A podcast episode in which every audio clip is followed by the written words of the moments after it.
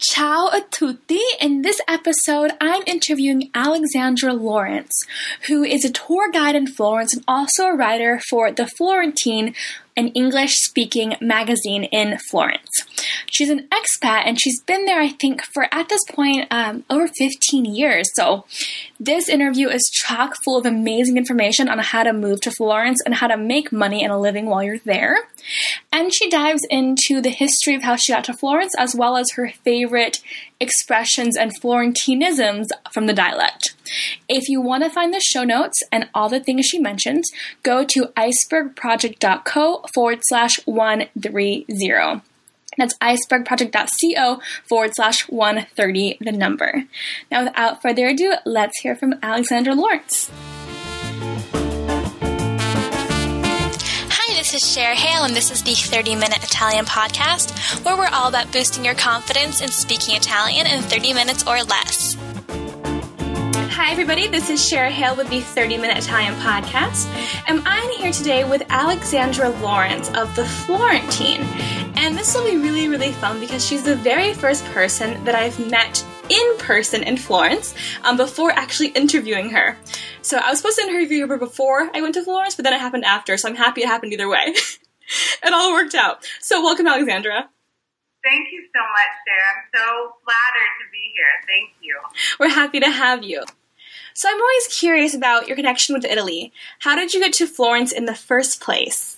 So I was a uh, I was a senior in college. I was at the College of Charleston in South Carolina, and I decided that I wanted to go and do a semester abroad, even though I was studying political science with a minor in women's studies. So it didn't make perfect sense, I guess, so for me to go to Florence. Um, but I had I had actually been to Italy for the very first time after the summer after my freshman year in college, and I just had this kind of overwhelming feeling. We were in this little town in Umbria, and I just thought this is where I'm supposed to be. And so mm-hmm. I, I had taken two semesters of Italian, decided to study abroad, and found myself in Florence in the in the spring of 1998. As a matter of fact. And uh, well, I say spring. It was actually the end of February, and here I was thinking I was a very silly 20 year old college student who did not check the weather. Apparently, it was freezing yeah. the entire time we were in Italy because it was you know like March, April, May. But that's that's really how I got there in terms of the first time that I had spent a lot of time in Florence, and so that was for my three months studying abroad, and then I actually moved um, right after I graduated from college, I moved to Tuscany, but I moved to Pistoia.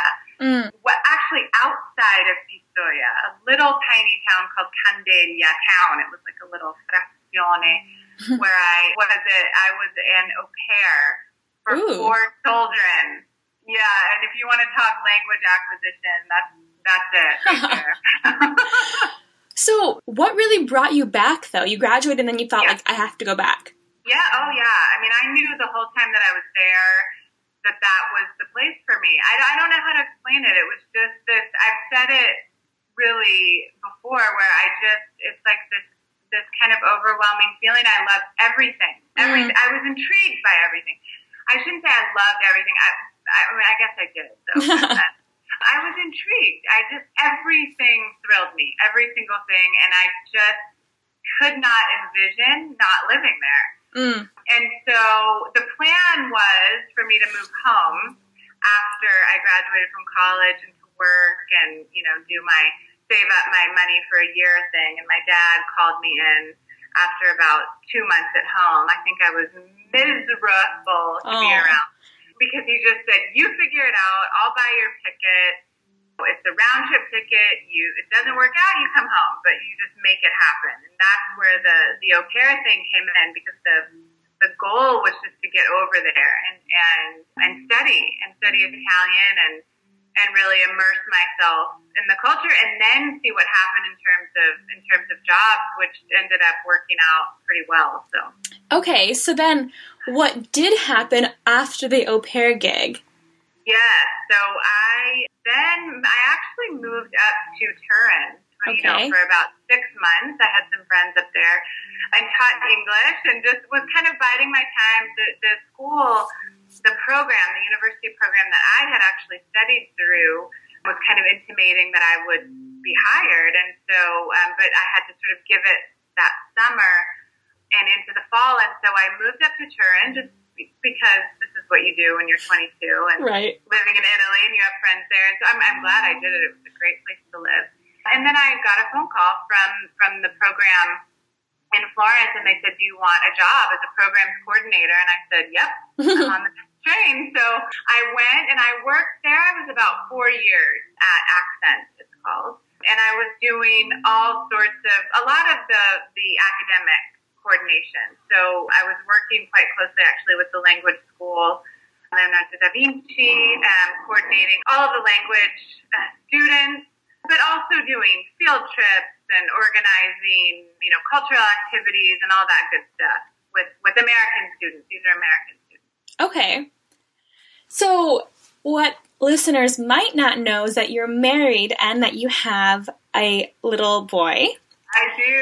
So I want to fast forward a little and ask you, how did you meet the husband? Okay, so well, there's a big chunk in between there where I actually decided that I was going to move back to the States. Ooh. Um, so I got to the point, yeah, I was like 26, thinking, what, you know, what if I wake up and I'm 40? That was always my scary age. And it's Your coming, scary age. coming quickly, yeah. And so I thought, oh my gosh, what if I'm, you know, sort of living here for the rest of my life and I don't know what it's like to, to live in America as a grown up, as an adult. So I actually went back to the States and I went to graduate school. I, I studied at San Francisco State University Right. um, with a wonderful Florentine professor, Professoressa Elisabetta Scopesti Nelson, who is a wonderful woman. And that's when I actually got the phone call. It was the summer of 2007.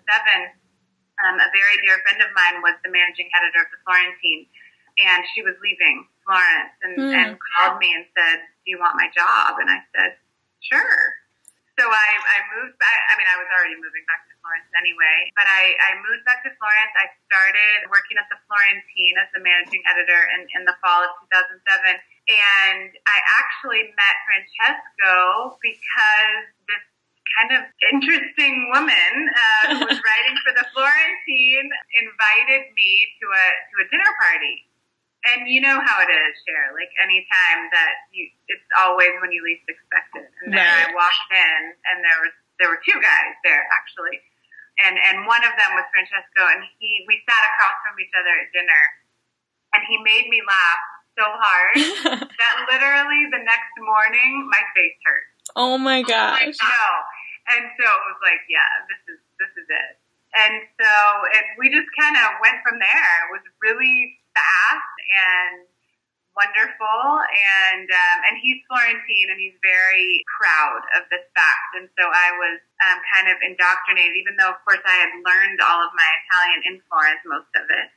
Anyway, I was still, you know, told that that it was the Florentine accent that I needed to work on, and it was the Florentine, you know, vocabulary that was the best.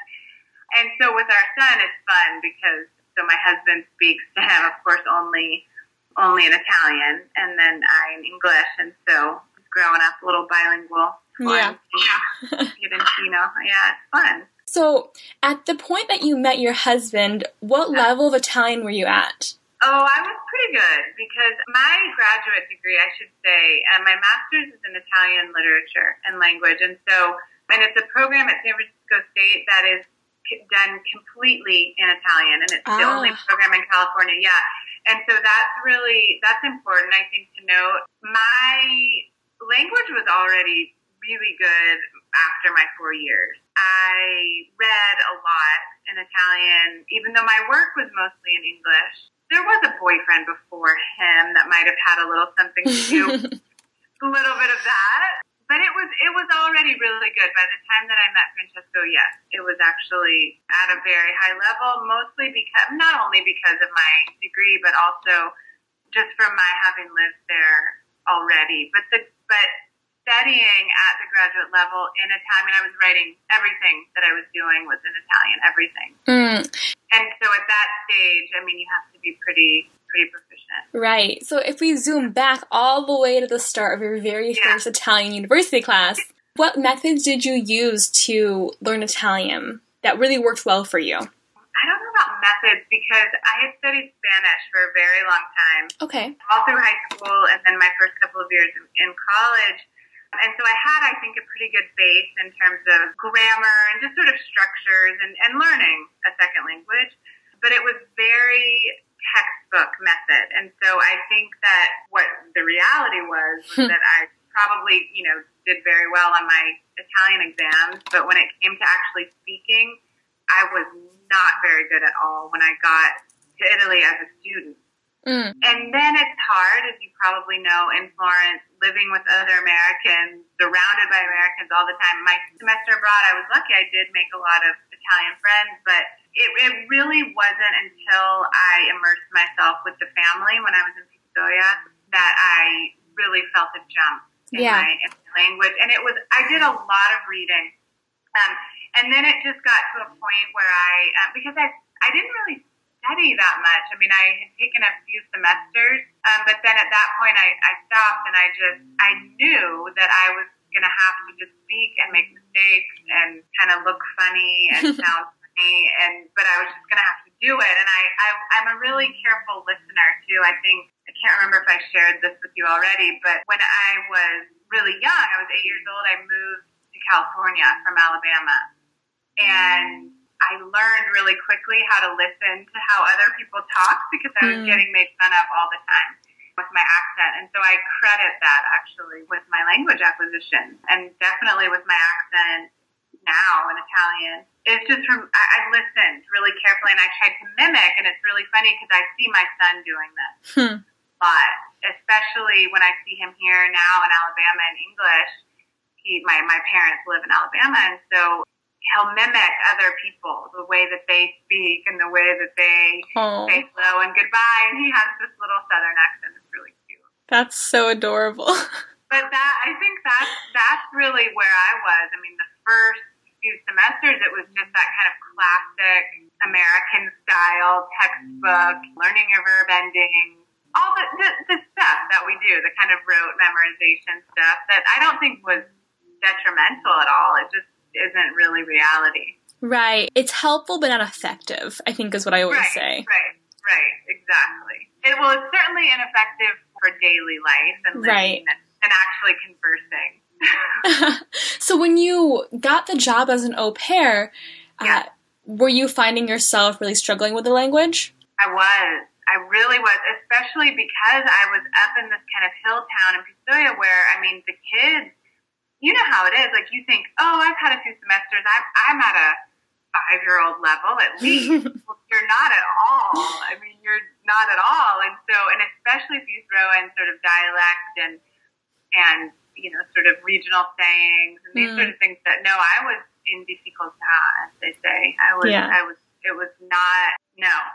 no. I had, I had the kids. I mean, I remember being in the car and the little four-year-old, little Marco, kept asking me a question, and I didn't know what he was saying. I mean, I and I just kept saying probably cake, cake. You know, I don't even know what I was saying. Kind of asking him to repeat it, and finally, at a certain point, he's like, "This is scema." And I had no idea what scema meant, and so I went home that night and I looked up scema in the dictionary, which of course means you know sort of stupid. And I thought, yeah, this is the point where I go into overdrive in figuring out how to speak Italian because I just had a four year old call me stupid. Yeah, I can. Uh, so I that's understand. kind of what happened. so when you hit that period of overdrive, you said you read a lot of books, right? I did. I read, well, I read the paper and I read books. What books were you reading? Do you remember? I do. It's really funny. I remember that uh, because they had um, a sort of library there of books. So the first book that I read in Italian was Love Story because I had seen the movie. And so it's this pair. I don't know if you've ever seen the movie. As you read, though, were you like taking notes on the side, or were you just reading straight Yeah. through? I was taking notes on the side. I would take notes. I had a notebook that I would write down words. And I mean, this was old school. Now, Cher, you you're a young little little chickadee. so You don't remember this, but this was old school dictionary, like hard copy of a dictionary that I would note down. If I what I would do was if it didn't, I would always make a note if I didn't know the word, but if it didn't impede me from understanding, so if it didn't impede my comprehension, I wouldn't look it up right away. Right. If it impeded my comprehension, then I would, of course, look it up so that I could go forward. And then I would go back through and, and look up all the words and do it that way. Okay. Uh, so, t- talking about struggles, once you got into this flow, were there like any forms, maybe the subjunctive tense or things like that, that still kind of like were big roadblocks for you?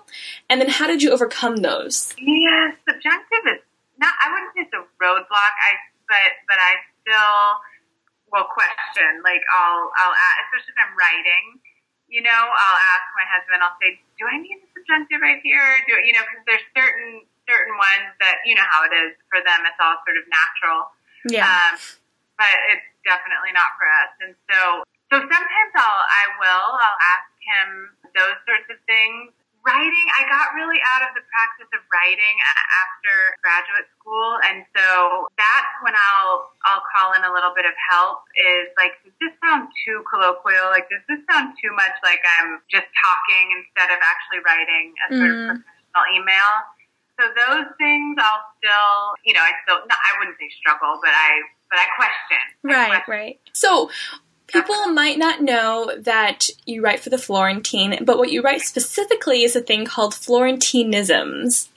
And I love these 'cause I love dialect. I'm not really familiar with the Florentine dialect. I'm better with the Roman.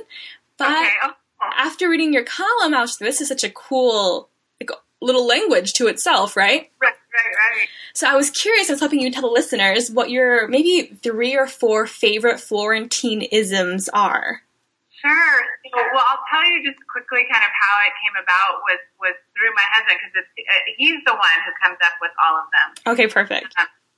So he's the Florentine in the house, and he comes up with these Florentinisms that we started four or five years ago with these either words or expressions. Because, like you said, it is you know, and, and I would imagine that people listening know, but they, but they might not. And, and people tend to think of Florentine as kind of standard Italian, but there is actually, or there are, you know, these words or dialects that are really unique.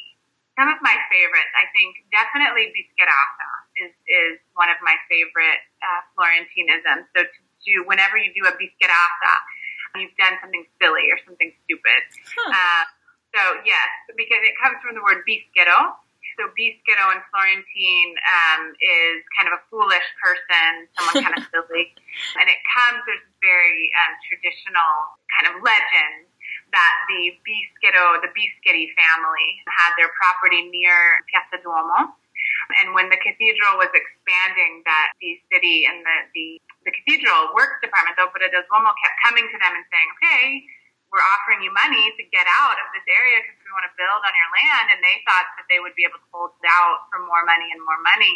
Um, and the poor Bischeri family never sold. And lo and behold, guess what happened one night? A big fire came, destroyed the Bischeri's house houses. And so there's still in Florence, you go to uh, the, the Via del Proconsolo side of the Duomo, the north side of the Duomo, and you look at the corner. So corners in Florentine are canti, so it's Canto dei Bischeri, which is where their property was. And so the poor Bischeris ended up getting their houses destroyed and, and getting absolutely no money for it. And so a Bischetto is someone who's, who's foolish. I love it. Um, so una bischerata is something foolish. So, but but it could be something you know, it's raining and you knew that it was going to rain and you left your umbrella at home. You said that oh, fatto una bischerata. You know, I, I, so it can be something that's very lighthearted like that. so that's one of my favorites. Grullo is another good one. You have to understand that that Florentines. I don't know if it's like this in Rome as well, but but Florentines are very they're very biting in their Hmm. in their humor. They like to make fun. They like to they take whatever the flaw is person, whether it be physical, whether it be character, and they just go for it. So you have to get used to this, right? This kind of sense of humor and not getting offended. And so a lot of the Florentinisms are actually pretty harsh. But Grullo is another good one. So this is someone who's kind of a little bit crazy, right? Or a little bit slow, dim-witted. Mm. something like this, but you'll hear this all the time, grullo, things like that. So these are these are two that I love. One expression that I love, expression. I mean, it's, it's a word, but you sort of use it. I don't use it personally, but you hear it constantly amongst Florentines. Is vaya. So vaya vaya is sort of like go go on, you know, or forget about it. Oh, okay. Of. So these are these are all fun, but I could go on. There's a million. there's a million, and I'll make sure that there's a link to your college so people can find it themselves and discover what's going on there. Yeah. Now I'm curious. I have a lot of readers who either want to move to Italy part of yeah. the year full time, or they want to be writers in Italy. Mm. So, do you have any advice for people like that? Sure. So, I should should say too that I, I spend most of my time not working at the Florentine anymore, but but as a professor, I teach um, Italian contemporary Italian culture, and I'm also a guide, an authorized guide in Florence. And so I, I think my point with that is that you have to now. I mean, I I did my my graduate work also in Italian literature, and so the history and all this, but. So I've sort of built, you know, the space, but I do think that you have to be very flexible, that you have to be very versatile. Writing is is an amazing skill to have. And if you are a good writer, then then you can do a lot. If you're a good writer, if you're a um, dedicated writer, inspiration, of course, is, is not lacking in Italy. But in terms of freelancing, look, it's not easy. I don't think that, you know, I don't think anybody anymore, um, unless maybe you're 22 like I was and you just did, it was a different time too. you know, it was it was the '90s. It was different, but laws, I mean, are more difficult now. It makes it um, more difficult for people who are outside of the European community to move. So if you are are really dedicated and you make it that far, then I think that the that make it that far in terms of legally being able to to move there. I think that you have to be flexible. You have to be. I don't mean that you have to accept poor work, you know, things that are uh, taking advantage of your skills and these sort of things. But I do think that that you have to be flexible. You have to understand that the market in Florence is really saturated with very bright, very smart, very dedicated, hardworking English speakers. Yeah. Which, of course, what your selling point is is that you are a native speaker, that you also bring your cultural baggage with you, and so you're able to make money for people who want, you know, that, that skill set. But I do, I really believe that you have to be focused. But I do think there's such a tremendous community of expats, writing communities. I mean, my goodness, in Florence alone, there's a wonderful community at the Church of St. Mark's. It's the English church over on Via Maggio. Uh, Mundy Walsh, who is directing that program and has been since uh, last summer, is a wonderful resource so poetry, prose, and anything. And they have a weekly workshop and then also weekly kind of cultural activities. So that's a great place to start if you are a writer. But I would also say just kind of cultivate the friendship of, of locals. Mm. Florence and, and I know Rome as well. I, I can't really speak to a lot of the other communities in Italy, but but Florence has a, a very vibrant expat community and also a vibrant community of, of, of native Florentines, Italians who have either spent time abroad or are interested in spending time abroad and make for a really active community. And so I think that you can, you, you just need to get connected, you know, share that I'm a big Twitter.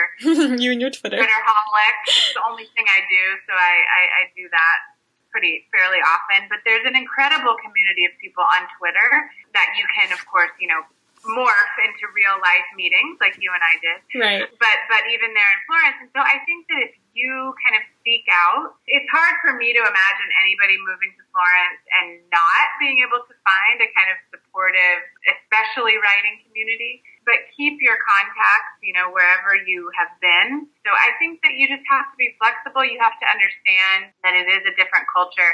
I say learn the language. If you think that you're going to go to Florence and, and get by, you absolutely will without learning Italian. You can probably have a very nice life, but it won't be a very profound life, I think, because language matters And I think it matters that you are able to converse, to converse with people in their native tongue. You learn so much about culture through language that I just I can't stress enough that that you can you can have a great great time and a, probably a great career in Florence. Not not learning Italian, but I I really think that you would be be doing yourself a disservice if you didn't try to go deeper and really try. And I know it's hard you know, I know that I know that it is hard and it's not easy, but if you stick with it, especially as adults, you know, I'm, I'm so sort of envious of watching my little boy grow up with two languages because it's just so natural, right? So when we learn it as adults, it takes a lot of effort, and I understand that. But if you put in the effort, the rewards are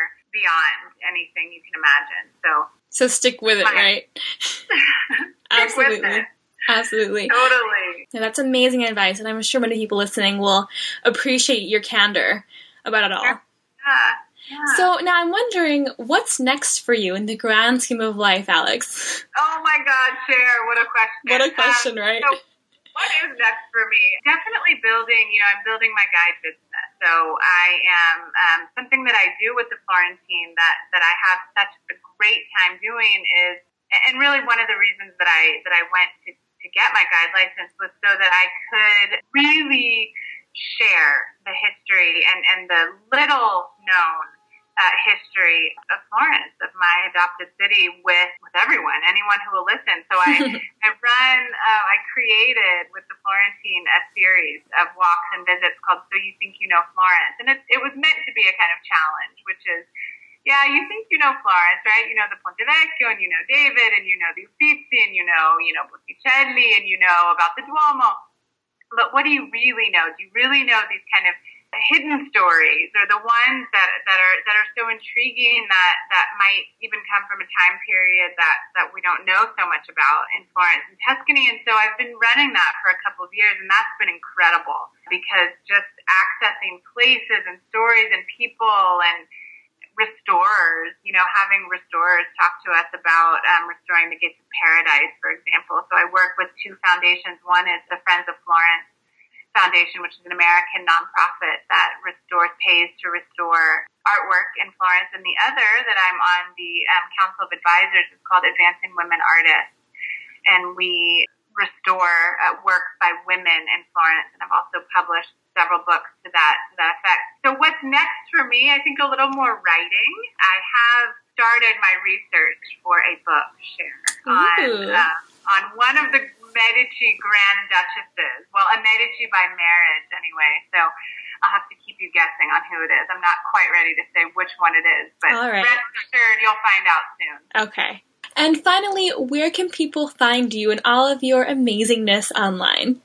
Oh my goodness. Okay, so I am on Twitter, as I mentioned, and I'm Italy Alexandra, and I am on Instagram, even though I um, I don't utilize it so much. But I'm Italy Alexandra 055. 055. Uh, so yeah, baby. uh, and so you can see all of my wonderful. I'm now a good photographer because of Instagram and filters.